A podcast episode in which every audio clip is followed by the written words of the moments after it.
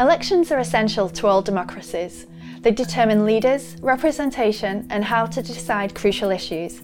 While huge resources are devoted to understanding and predicting elections, in the Brexit referendum, over 20% of voters made up their minds within a week of the vote. Our findings suggest that there is something very unique about the atmosphere of elections. In fact, Elections tend to make a lasting impression on us the first time we get a chance to vote, or even as children, accompanying our parents to a polling station. One crucial area which has received little attention is how the organisation of the electoral process affects the experience of voters. This has led to a new concept called electoral ergonomics, crafted by Michael Bruter and I of the LSE Electoral Psychology Observatory, EPO.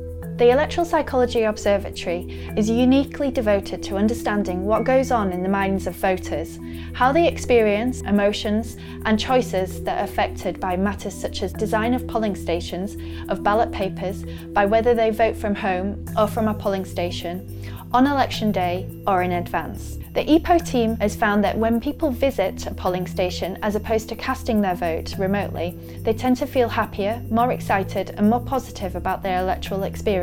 They are also more likely to vote according to what they think is best for the country. Our interaction with a polling station and other citizens who turn out to vote affects the way we perceive our role as voters a concept that the EPO team define as electoral identity. Similarly, the EPO team has shown that when people vote using an electronic machine, they think about their vote for about 20 seconds before casting it, but an equivalent paper ballot, that thinking time increases to 30 seconds, and when they are asked to choose from pre-printed ballots featuring individual parties or candidates instead, that thinking time increases to a whole minute.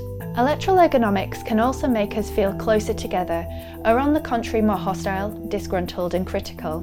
Our aim at EPO is not just to better understand elections, but to improve them and ensure that those who organise them put citizens at the heart of the process. This means increasing turnout, ensuring people aren't unfairly swayed, and that vulnerable categories of citizens, such as those with disabilities, get equivalent access to the electoral process. Ultimately, electoral psychology and electoral ergonomics will help make elections fairer and better for everyone.